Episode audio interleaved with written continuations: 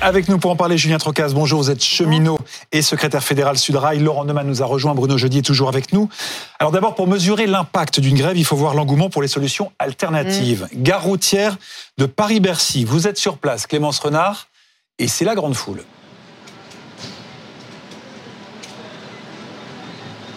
Oui, il y a beaucoup de monde, beaucoup de, voyageurs, beaucoup de personnes qui se sont retrouvées évidemment avec leur train supprimé et donc qui ont choisi comme alternative les bus. On peut le voir dans cette gare routière de, Bercy, beaucoup de voyageurs qui sont sur place. Alors ça se passe quand même assez bien. L'ambiance est calme parce qu'il y a un turnover assez euh, important. Il y a des bus qui arrivent et repartent assez régulièrement. Et on voit nous depuis tout à l'heure quelques visages fatigués tout de même. On a croisé par exemple tout à l'heure Bouchera, une Marseillaise qui avait prévu d'aller à Rouen. Son train de ce matin a été annulé. Elle l'a appris il y a deux jours. Elle est donc partie hier soir à 21h de Marseille en bus. Elle a fait 10 heures de bus pour arriver jusqu'à Paris. Et puis elle a dû prendre un autre bus ce matin jusqu'à Rouen. Au total, plus de 13 heures de trajet au lieu de si elle avait eu euh, un train direct. On a croisé d'autres personnes dans ce cas. C'est le cas par exemple de ce couple, Cyril et Pascal. Ils viennent de la Drôme, ils allaient en direction de Reims et ils ont passé la nuit dans le bus. Écoutez. On vient de la Drôme et on voulait aller à Reims. Et notre train était. Enfin, on ne pouvait pas réserver de train.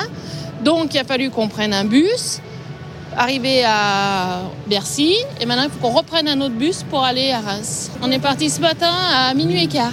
Très fatigué, très énervé. Parce que c'est toujours les mêmes qui font la grève, toujours au même moment, alors que je pense qu'ils n'ont pas trop à se plaindre. Voilà, avec cette grève SNCF, pour les alors, Clémence Renard, on a un problème de, liaison avec euh, cette gare routière de, Paris-Bercy. Julien Trocaz, un mot d'abord de la mobilisation ce matin. Quel pourcentage de grévistes au dernier pointage?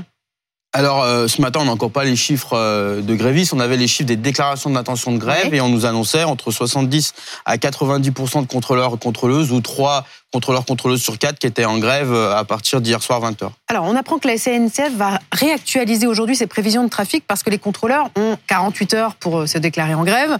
Donc ils peuvent très bien se déclarer encore aujourd'hui pour dimanche. Est-ce que le taux de grévistes va augmenter dans les prochaines heures? Bah, Le taux de grévistes, il est déjà très important. Hein. On mm. parle de 70 à 90% Alors, il y a, il y a sûrement des contrôleurs, des contrôleuses qui ont pensé que la direction allait ouvrir des négociations et qui sont en colère par rapport à ce mépris et qui ont, comme vous l'avez dit, ont peut-être déposé leur déclaration d'intention mm. ces dernières heures pour euh, dimanche. Mais il est possible qu'aujourd'hui, la SNCF annonce moins de trains encore que prévu pour la journée de dimanche. Ah ben, c'est sa responsabilité hein, de faire le plan de transport, donc elle annoncera euh, ce qu'elle peut ça veut quand même dire qu'il y a des gens qui sont partis en week-end ou en vacances et qui dimanche soir vont se retrouver euh, sur le quai. Ah mais comme euh, comme depuis hier, hein, ils ont enfin de comme depuis hier soir, hein, ils ont décidé la situation de l'affrontement social ou du blocage. Évidemment, il y a il y a ce risque-là. Après, c'est toujours pareil, ils peuvent encore nous nous convoquer ce matin euh, pour nous, négocier et puis très rapidement, les trains ils peuvent rouler de nouveau. Alors, ce qui nous intéresse, c'est de savoir si cet affrontement il va se prolonger dans les jours, dans les semaines, voire dans les mois qui viennent. Euh, à, à, à court terme, vendredi prochain, les aiguilleurs, c'est toujours d'actualité? C'est toujours d'actualité. Alors c'est toujours d'actualité, on est toujours sur la même stratégie de l'entreprise du pourrissement. On a, pareil, aucune rencontre de programmée, aucune de réunion de négociation. Et c'est pareil, hein, c'est une alarme sociale euh, qui date depuis plusieurs semaines, ça veut dire qu'ils sont au courant. C'est pas euh, comme la grève surprise que, que vous aviez, vous rappelez, c'était les aiguilleurs de Jetlink Eurotunnel au mois de décembre. Là, c'est, on n'est pas dans le même cas. Hein. Là, on est sur une alarme sociale qui est déposée depuis plusieurs semaines et on n'a toujours aucune rencontre avec la direction de l'entreprise. Laurent Deman, est-ce que la direction de la SNCF, elle a fait le choix le, du pourrissement, comme le dit euh, Sudrail? En tout cas, il n'y a pas de bonne nouvelle ce matin parce que la vérité, on le voit, le conflit est quand même important. 70 à 90% c'est beaucoup. Or, il n'y a aucune discussion entre la direction et les syndicats ce qui est quand même pas banal. Bah, c'est pas banal, donc c'est un choix Ils se politique. sont pas vus depuis lundi soir. C'est un choix politique. La direction a décidé de ne pas céder et d'aller à l'affrontement. La deuxième mauvaise nouvelle, et vous venez d'en parler, c'est que le week-end prochain, ce ne seront pas les contrôleurs, ce seront les aiguilleurs, et ça va à nouveau impacter. Et j'ai encore une mauvaise nouvelle, parce que comme il n'y a pas de discussion en ce moment entre la direction et les contrôleurs, eh ben il y a fort à parier que les contrôleurs vont remettre ça aux prochaines vacances. Alors si c'est pas les vacances de Pâques, ce seront les ponts du mois de mai, mais ça va continuer. Donc à un moment donné, eh ben, c'est ça le dialogue social. Il va falloir que la direction et les syndicats euh, reprennent langue sans fâcher les autres syndicats. Parce que c'est mm. ça le problème. Les autres syndicats, eux, CFDT, UNSA, ils ont topé. Et donc, retourner à la table des négociations avec la CGT ou avec Sudrail, c'est dire à la CFDT, bah, on est désolé, on mm. a topé avec vous, mais ça vaut plus rien, il faut recommencer à discuter. Et, au milieu de ce ping-pong, bah, il y a les usagers.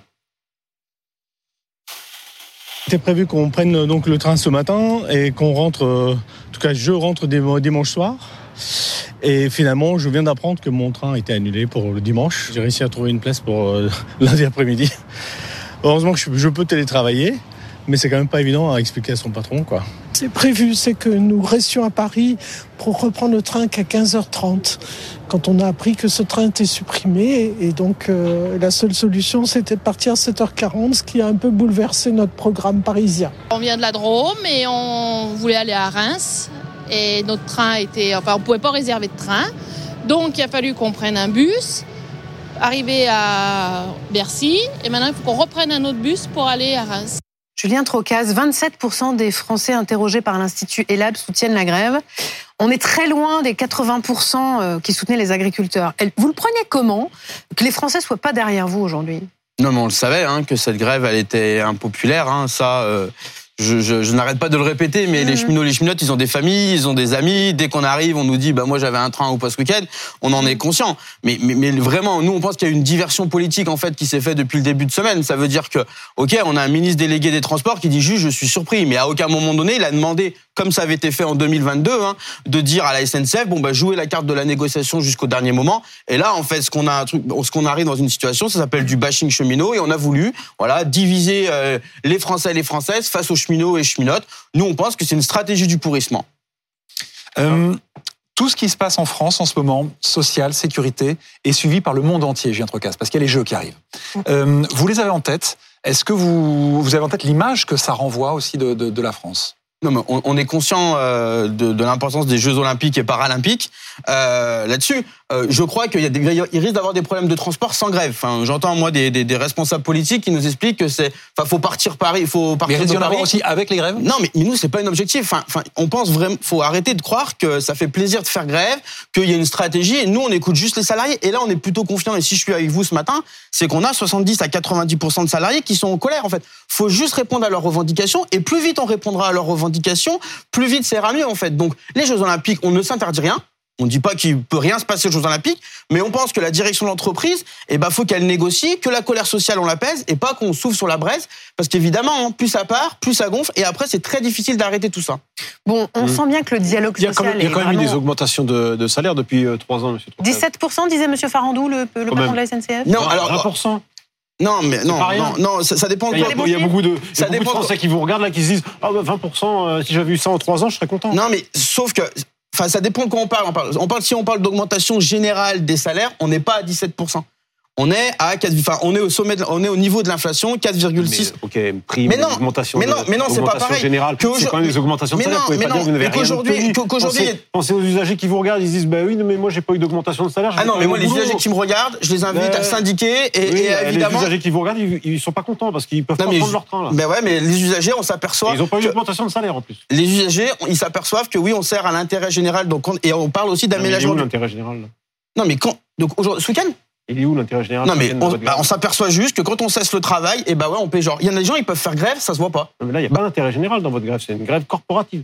Non, c'est catégoriel. Après, non, c'est pas une grève. Enfin, corporatiste pour nous, c'est on considère qu'on est au-dessus des autres catégoriels. Bah, il y a un mouvement à la SNCF. Bah ouais, on assume, mais on le répète on, peut fustiger, mais si on pense qu'en fustigeant et on va arrêter cette colère sociale, je pense que les gens se trompent en fait. Enfin, les gens, les responsables, vous, les... vous discutez plus, vous faites tout de suite la grève maintenant. C'est pas vrai. Les autres syndicats ont accepté, ils, ont ils sont rentrés dans une négociation, ils ont accepté. C'est pas vrai. Non, mais vous avez tort. Vous êtes juste que vous, bah, il y en a quand même deux vous, vous avez tort. Vous avez tort et je vais vous donner un exemple. On revendique sur la prime d'indemnité, on revendiquait 500 euros. On a dit à Jean-Pierre Farandou lundi soir entre 150 et 200 euros on est prêt à causer de la levée du préavis. Je répète, on, part sur 500 euros, on dit on est, on est prêt à partir de 150 à 200 euros de éventuellement passer, euh, de poser le lever, lever le préavis. Est-ce que vous pensez que ça c'est jusque boutiste?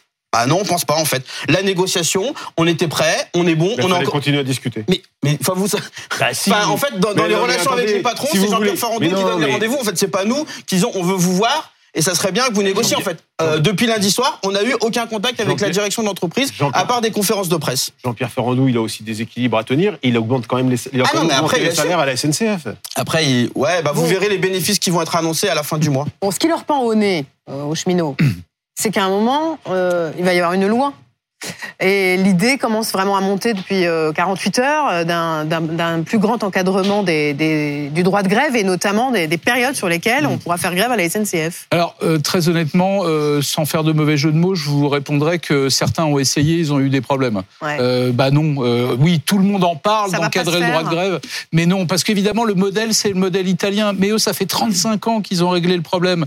1990. Et pourquoi ils ont réglé le problème? Parce qu'ils ont voulu sanctuariser les dates religieuses et donc par extension les dates de vacances. On ne le fera pas ici. On ne le fera pas parce que la droite propose en gros euh, d'interdire la grève les veilles de vacances et pour les retours de vacances et les jours fériés. Grosso modo, ça ferait comme en Italie, c'est-à-dire 60 jours dans l'année où on ne peut pas vous faire grève. Vous accepteriez ça?